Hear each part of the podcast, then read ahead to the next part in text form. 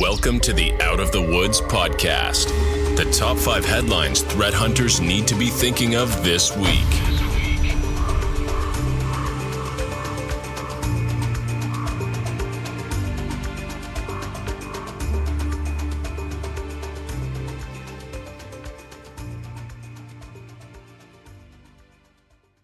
Hey everyone, welcome to another edition to the Out of the Woods Threat Hunting Podcast.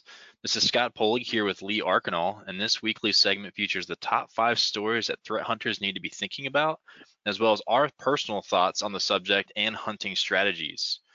So with that, let's start off this year and dive into the top five threat hunting headlines for the week of January 9th, 2023.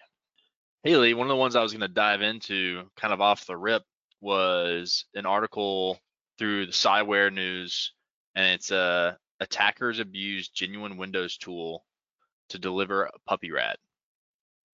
Um, this one's always, yeah, it's always interesting when you know that you're using a genuine Windows tool because I feel like that's just become the norm. I mean, it's the the tools that attackers can use to just not get detected because the tools already exist. But what was really interesting about this is it wasn't they used the tool on the box they actually packaged up the tool with their payloads. So they used WerFault which is usually the tool that detects when faults and errors occur and kind of logs and triggers on those things. But one of the things that the WerFault exe needs is the faultrep dll and that's actual the malicious payload that they use. So the the WerFaults use that dll when it runs. They packed the their malicious DLL to kind of replace that. And it's kind of like that side loading, right? DLL side loading. And we've talked about it before, but you know, something to remind, you know, anyone that is not familiar with that. DLL side loading, kind of the, the trend on how that works is typically the executable will um, either look for the specific path of the DLL that it wants, that's you know hard coded into the executable, and then if that's not found, then it looks adjacent, like the same directory where the executable exists, and if that's not found, then it kind of goes to like the system root directory kind of thing, which in you know most cases like system 32 and stuff to look for DLLs that might exist there that that match what it's looking for. So in this case, since it packaged the DLL with it, it's obviously doing the side loading of it's passing the DLL from where it was executed from. And that's kind of how they they you know made that infection chain work. And that's how they got the Pupy RAT in there. So, you know, it's just something really just highlighting how people are still using DLL side loading and then also, you know, passing. I think it's interesting when you see Windows executables that already should exist on the box itself getting passed with, you know, the the payloads and stored somewhere else and executed. So, you know, when you're hunting, when you see Windows tools being executed from non-Windows directories, for instance, or even Windows tools being passed over the network, uh, I think that's kind of a telling sign that there might be something interesting going on there. So, yeah, that's kind of like highlights of that article. So that's really interesting because a tried and true method of attackers just continuing to work. Not only are they using what exists there, and I, I'm not sure what the permissions were or what controls they had there, but in organizations that have poor privilege or permissions controls, you know, that that could make things easier correct me if I'm wrong, but this is what I pulled out from what you said for like a nice hunting tip. If you find a executable in a DLL in the same directory, would that be in and correct me if I'm wrong, that would be indicative to a, a DLL sideloading attack. I know you said that's what they did, but as a hunter, I know some tools capture files being created, whether it be executables, text, DLLs, or just you know strictly scripts or whatever. So if you're hunting or creating a hunt and you find those two files immediately right away. Does that provide enough context to make that assumption? So there definitely have to be places whitelisted, right? Because program files and things like that will have the DLLs and executables, you know, kind of together. But when you find those weird instances, like in this case, I believe it was introduced with an ISO file. So it was ISO with everything kind of packed together. Or, you know, if you had a, like a zip or something where everything's packed together. Now, granted, you know, people download programs and will have all those things together too. So it would be something that you could look at for sure. Uh, you might have to do some exclusions, and you'll definitely have some false positives in there. But I mean, it's kind of like that's how I come up with really interesting hunt ideas is starting with like a very overly generalized idea, and then figure out how I can fine tune that down or distill it into something that is more practical, more usable. And then granted, you know, some people have this misconception that when you hunt for things, there's, you know, you're good at hunting, there's no false positives. That's not necessarily the case either. That's why hunting is slightly different than detection. You know, the goal in detection is to have high fidelity, no false positives. You know, hunting is really about data. So you expect false positives, but how can you return the data in a way to where you as a person or something can say, these are likely true positives and these are likely false positives, but they're kind of intermixed. Yeah, yeah. Threat hunting is definitely about that building the relationship between the events, right? Like being able to tell a story. And the, I guess the easy part, I'll use air quotes there, the easy part of threat hunting is you could actually sit down and perfect your threat hunting skills with legitimate data, right? Like if you said like yeah. I want to look at this executable and you know once you find something you're looking for, just chain the events together. Like what happened before using process IDs, using parent processes, what happened afterwards you know follow that chain and then when the time comes for like actual threat hunting or you find maliciousness you've already practiced it you've already trained on those skills and you're not trying to learn it on the job that's what it means to me Are you new to threat hunting?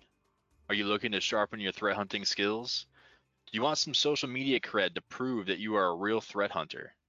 Join Cyborg Security Senior Threat Hunter Lee Archinal in our latest fully interactive threat hunting workshop covering credential access. The workshop will dive into the area of credential access, including the mechanics of credential access, what adversaries are looking for, tricks of the trade, and most importantly, how threat hunters and organizations can hunt for signs and traces of credential access in their environment. When you join, you will get free access to a suite of threat hunting tools you can take home with you, along with real world hunt data you can hone your skills on. And if you can complete the final challenge, you'll get your credential access level one certification that you can share on social media to prove that you have mastered hunting for credential access. Join up at the link in the description or check out the event on our LinkedIn page. So, uh, what do you got on uh, docket? So, one of my favorite resources, um, and I'm pretty much like a fanboy here, um, but the DFIR report. Um, these guys are a great resource. Their reports are always amazingly thorough with the level of detail they use, the visualizations they use. They have charts, they have graphs, they have the logs, like the log sources they pull from the incidents, they actually save them. So like you'll see, you know, Windows Event Viewer, you'll see screenshots from there, you'll see screenshots of the actual code uh, and whatever tools they use. So it's really useful. Um, if you haven't followed them, I would highly recommend it. Um, go back and just read some of their past ones. It really does make Mondays a lot easier whenever they release a new one. This one covers Ursnif, that is a, a banking Trojan right? Uh, it's going through and it's still active, but it's funny that you mentioned ISOs because this is how this one was delivered. Once it landed, I'll tell the story real quick, but came through an ISO, uh, did a bunch of auto discovery. So there were scripts that ran. Uh, there was some manual discovery. Then they gained persistence through the run registry key, which is one of my favorite techniques to use. They included Cobalt Strike. There was some process injection. They laterally moved to the DC, and they gained credentials and through memory. They said was uh, Mimikatz or you know, injecting into processes. And then once they hit the DC, they laterally moved to the um, backup server.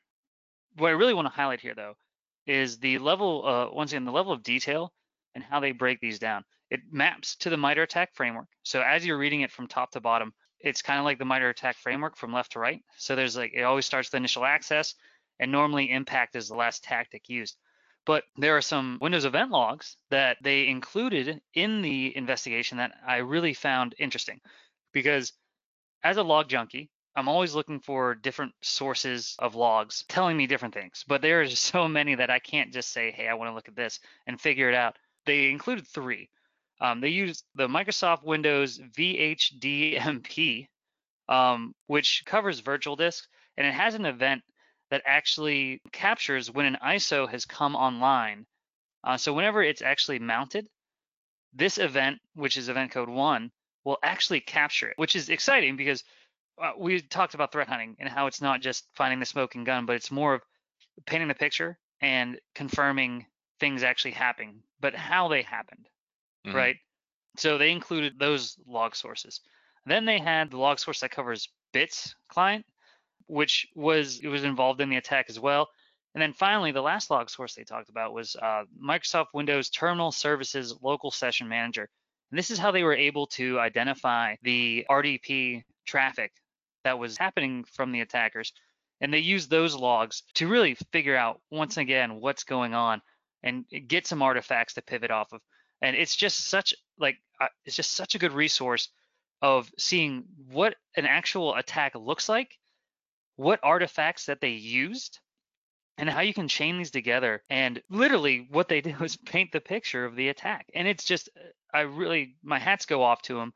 They always do really good work, but it's just, it's always a good report to read. And I always, it's just, I don't know. I'm gushing now. I should stop. But what do you think? Yeah, no, I looked at this this morning as well, and you know, one of the cool things about threat hunting in general is, you know, when we get when we see reports like this, we always compare to what we already have created at Cyborg, and you know, off the rip, we had six things that covered, you know, six things they did. So it's kind of cool to see, you know, that's why threat hunting is so impactful, is it persists like the the ability to use it um, persists a lot longer than IOC specifically. Because you know this just came out January 9th and the packages we developed were some of them are over a year old still detecting the same stuff. So that part's really cool. Also you know when I ran through this you know including those six I was able to find you know six or seven more potential hunts to do. So like 13 hunts off this one you know report which you know I think is hugely impactful and speaks a lot to the report the amount of the, the detail you talked to right enables you that. But one of the other things I want to call out, which is common, is these types of reports, there's so much information and they talk to many different disciplines. So I read the report and you read the report. We might find similar things we don't hunt for. We might find completely different things. And it's just one of those things where, you know, obviously you can't, you know, occupy everybody on your team's time to read a report, but there is value that others find so if you if you read a report and don't see much, it might be worth getting a second set of eyes because they might help you find things to look for. And then also with these reports, they do a really, really, really good job of trying to explain thing in the text. But it, I think it's hugely important to pay attention to the visuals they create and the images they capture because oftentimes I've found details in there that they don't really harp on that I'm have been able to use in hunts and things. So, so for people that just rely on tools to kind of ingest and scrape reports in that can't capture images, there might be some things missed, um, especially with this source. So I find that hugely valuable. But yeah, that's Absolutely. kind of all I kind of have on that take. Yeah, and just one last thing, they are very good for learning. Like you said, behaviors and tactics, techniques. In this example, they have discovery activity going on, and they single out the automated and the manual. So if you ever had a question of, well, what does automated discovery traffic look like? They have a picture, they have all the commands that are there, and they show how everything looks regimented and how it's like putting out to a file. Mm. So like it's all documented. Then the manual discovery, it looks like something you would do to troubleshoot. So you have like, who am I? Time, IP config, you know, like simple things that it looks like a normal human being. Like you said, it's just a very good resource. But we got more to talk about. So what, what's up next, Polly?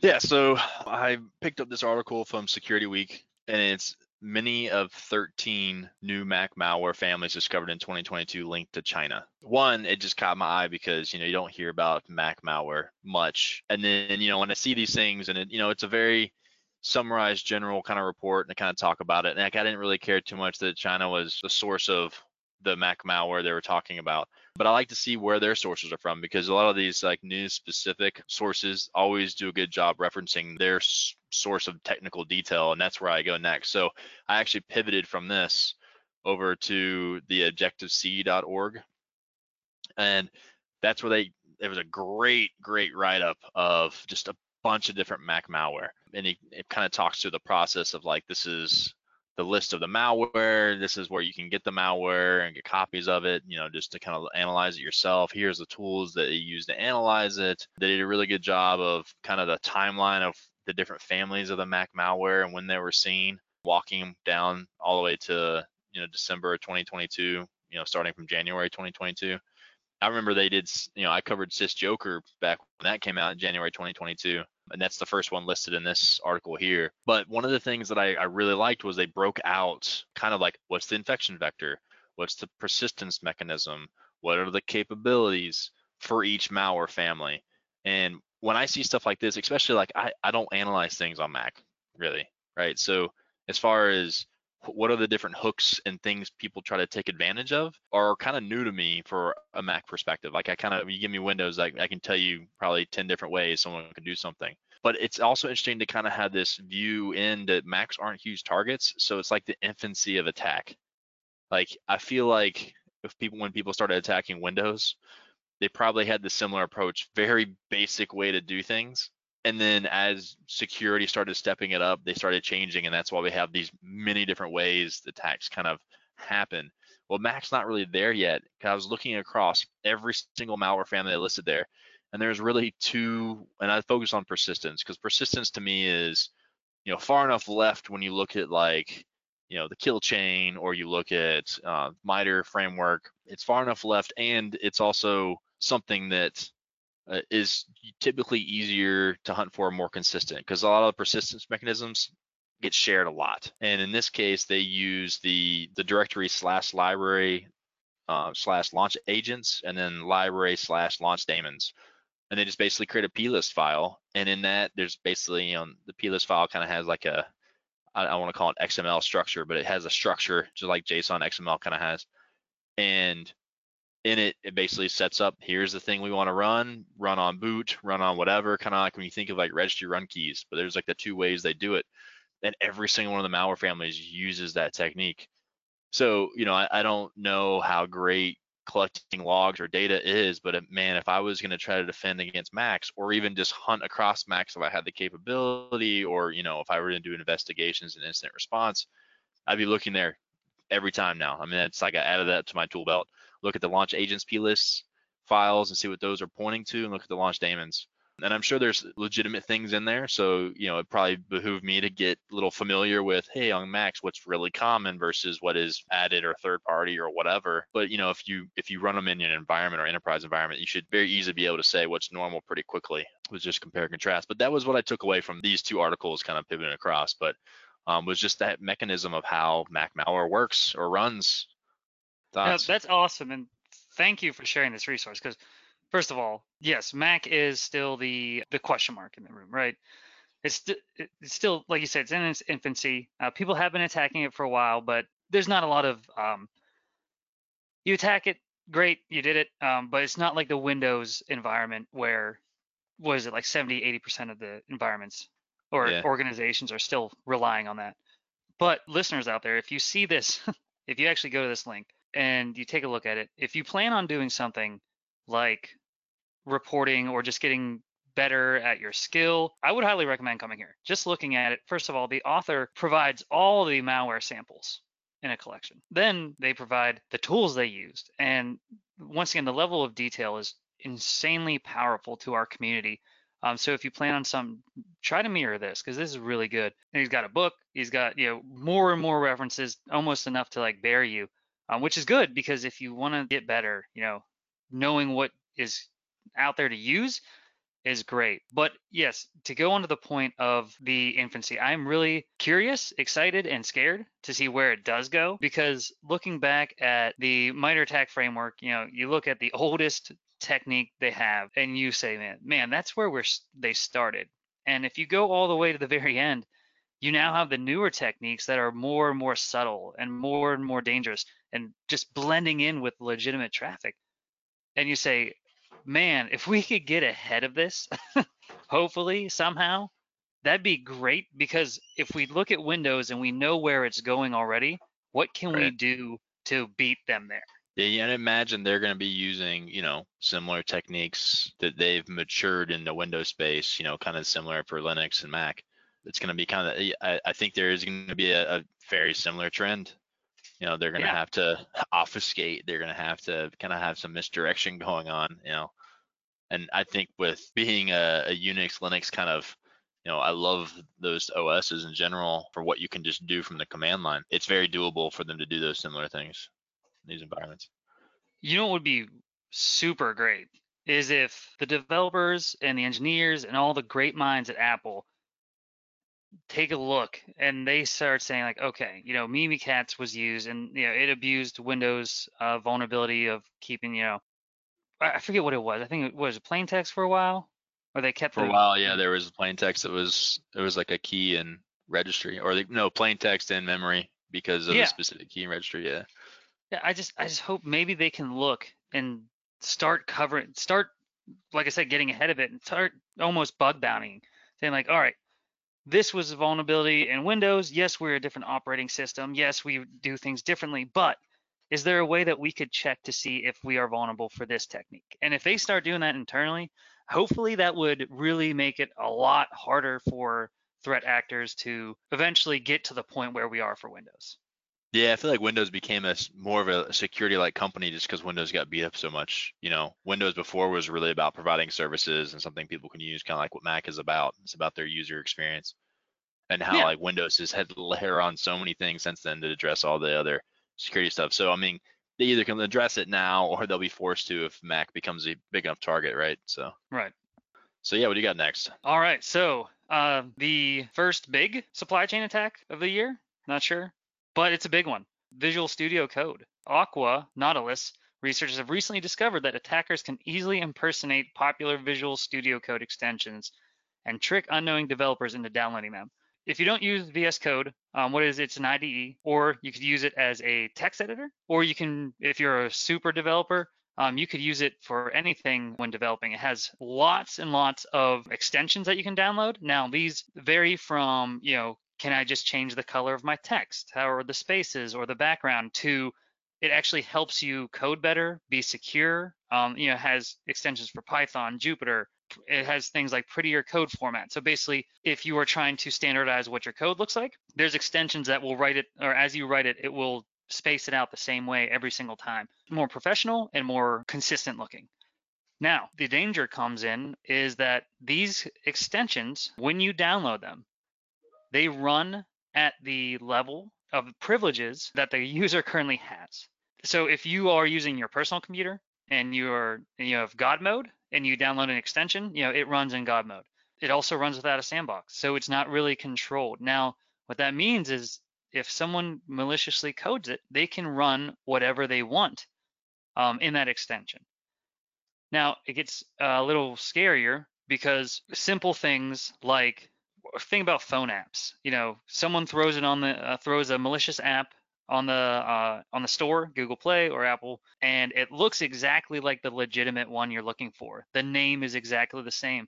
If you're searching quick, you just say, "Hey, yeah, there it is. You know, that's what I want." You know, MITRE ATT&CK framework calls this masquerading, but basically the idea is it looks exactly like what you want, and if you're in a hurry, you just hit go. Yes, I allow it, and it installs it. There's a couple ways to, you know, look for the differences in the marketplace. You can, you know, see the URL that it leads to. If you see some issues with the URL, or you're reading it and the names don't match, that's a flag, right? If it says this is Python code prettier or a code formatter, and you look at it and you see some things misspelled in the URL, you know, that's something you could look at. You can compare it to the actual existing one. So how many installs or how many downloads does it have?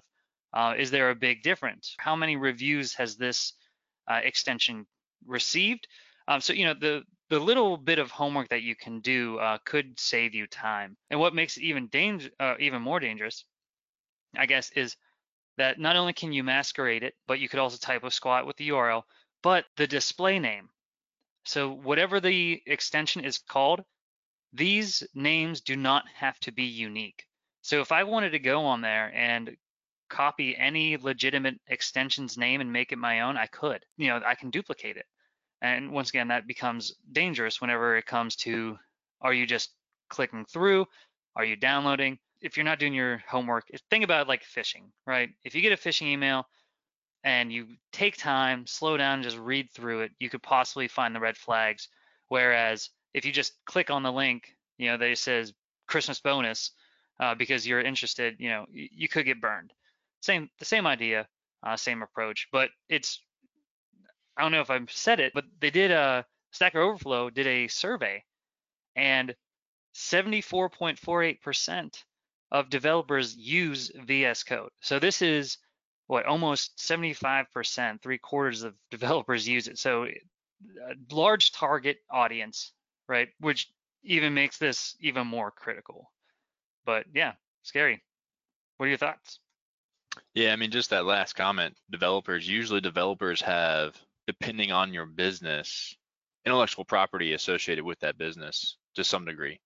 So, you know, if an attacker were able to get an extension that can run at, with the privileges of that developer to then give access to information and data and things um, through that, um, that would be kind of a, a, big win for the attacker and, you know, and definitely a risk for the, the business. But yeah, the, the big thing I had a problem with all of this was the lack of control to be able to spoof things, um, but just to display names and things like that. Yeah. Uh, I, I feel like I love having marketplaces available to get, get things like this, and I do like the convenience factor. But I mean, there there needs to be, I mean, the marketplace itself should take on some responsibility as far as you shouldn't be able to put up a package with the exact same name. You know, it's kind of like whoever got there first gets it. That's kind of how I look at it, right?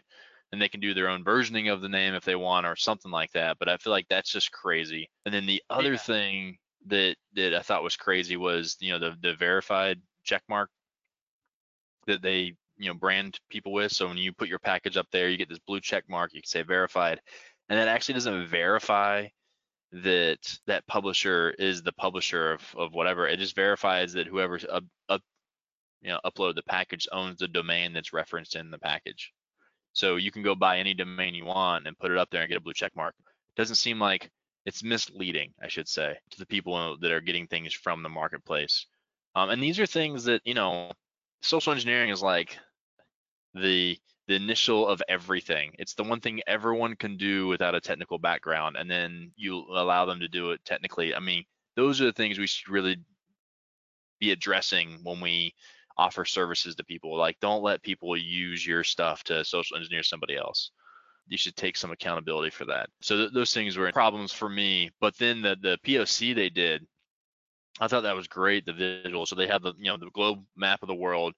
The one package they put in there to masquerade, you know, they put code in so it beacon back when someone tries it when someone installs that extension, and they just have a screenshot of the globe in dark view in the in the next 48 hours when they push that package and all the little red orbs. I mean, it's like lit up globally. You can see where people grab their package. They masqueraded as a popular package and it's the prettier. That's what they were using. And it just, you can see all over Europe, parts of South America, the United States, India. There's a lot in India because there's a lot of developers there, Philippines, all that kind of stuff. So it just kind of shows in 48 hours the impact of just taking advantage of how the platform presents things and the lack of controls around the marketplace. So, cool article for sure. Yeah, absolutely. And the speed is scary. You talk about privileges. I mean, think about if you're, you know, like a small small to medium sized business and you're the one developer, right? You have the source code, and then all of a sudden you download an extension and you ransomware or just encrypt all your data. Like that business oh, yeah. is possibly gone unless you have a good startup now. But yeah, great article, scary, but very enlightening. And for the last article, what do you have, Polly? Um, oh yeah, this was kind of a fun one just because these things bring things to the top of mind. So this is a a bleeping computer article, and all it really is talking about is Microsoft ends Windows 7 extended security updates on Tuesday. No. yeah, I know. So you know, us that have been in the space for a while, we've seen OSs, you know, run their end of time and then still persist beyond that. So uh, basically, it just means that Microsoft's going to stop offering basically security updates for Windows 7, e- even for the extended support that you know people can purchase. You know, Windows kind of how they operate is they say we're going to stop supporting this OS, and then they know businesses won't be able to get up, you know, get off of those OSs. So they basically say, but if you pay us, you know, we'll extend that service for three more years or whatever the term is, just to make some money, quick, quick money off of them. And then they finally hit that okay, but now it's really gonna stop and you can't pay anything extra. Seriously, we're so, tired. Windows 7. Right. But I bring this up because, you know, we have a lot of people in the security space that do research, right? Or they have labs. So just knowing that these are one becoming into support, if you want to grab your Windows 7 image, it might be worth getting a, an image, right? So it's not so hard to find because I'm sure it won't be distributed as easily.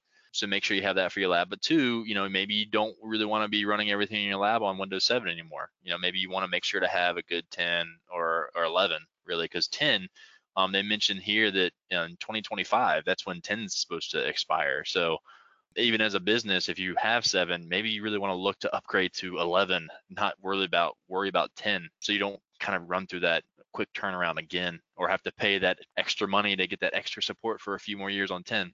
But so there was that that I want to kind of bring up from like that, you know, research. But then also, if there's no more security updates coming out, you know, it's pretty classic for, hey, there's this vulnerability found in Windows 10 and it goes back to XP, right? Reuse the code, whatever, you know, that kind of thing.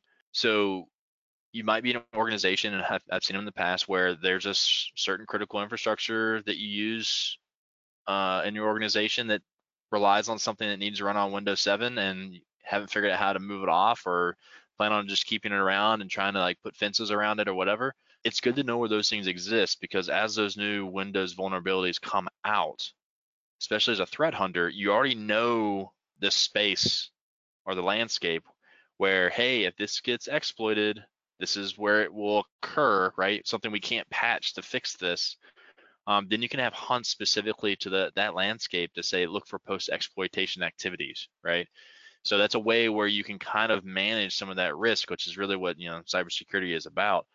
To say, okay, here's the common techniques that happen post exploitation. You know, there's discovery, there's these points of persistence and things. You know, especially for Windows 7, you can probably get your top 10 things you you would expect to see it'd be a good thing to kind of have that running when you new vulnerability comes out and you know you can't patch things. Well, now you have some sort of way to address that.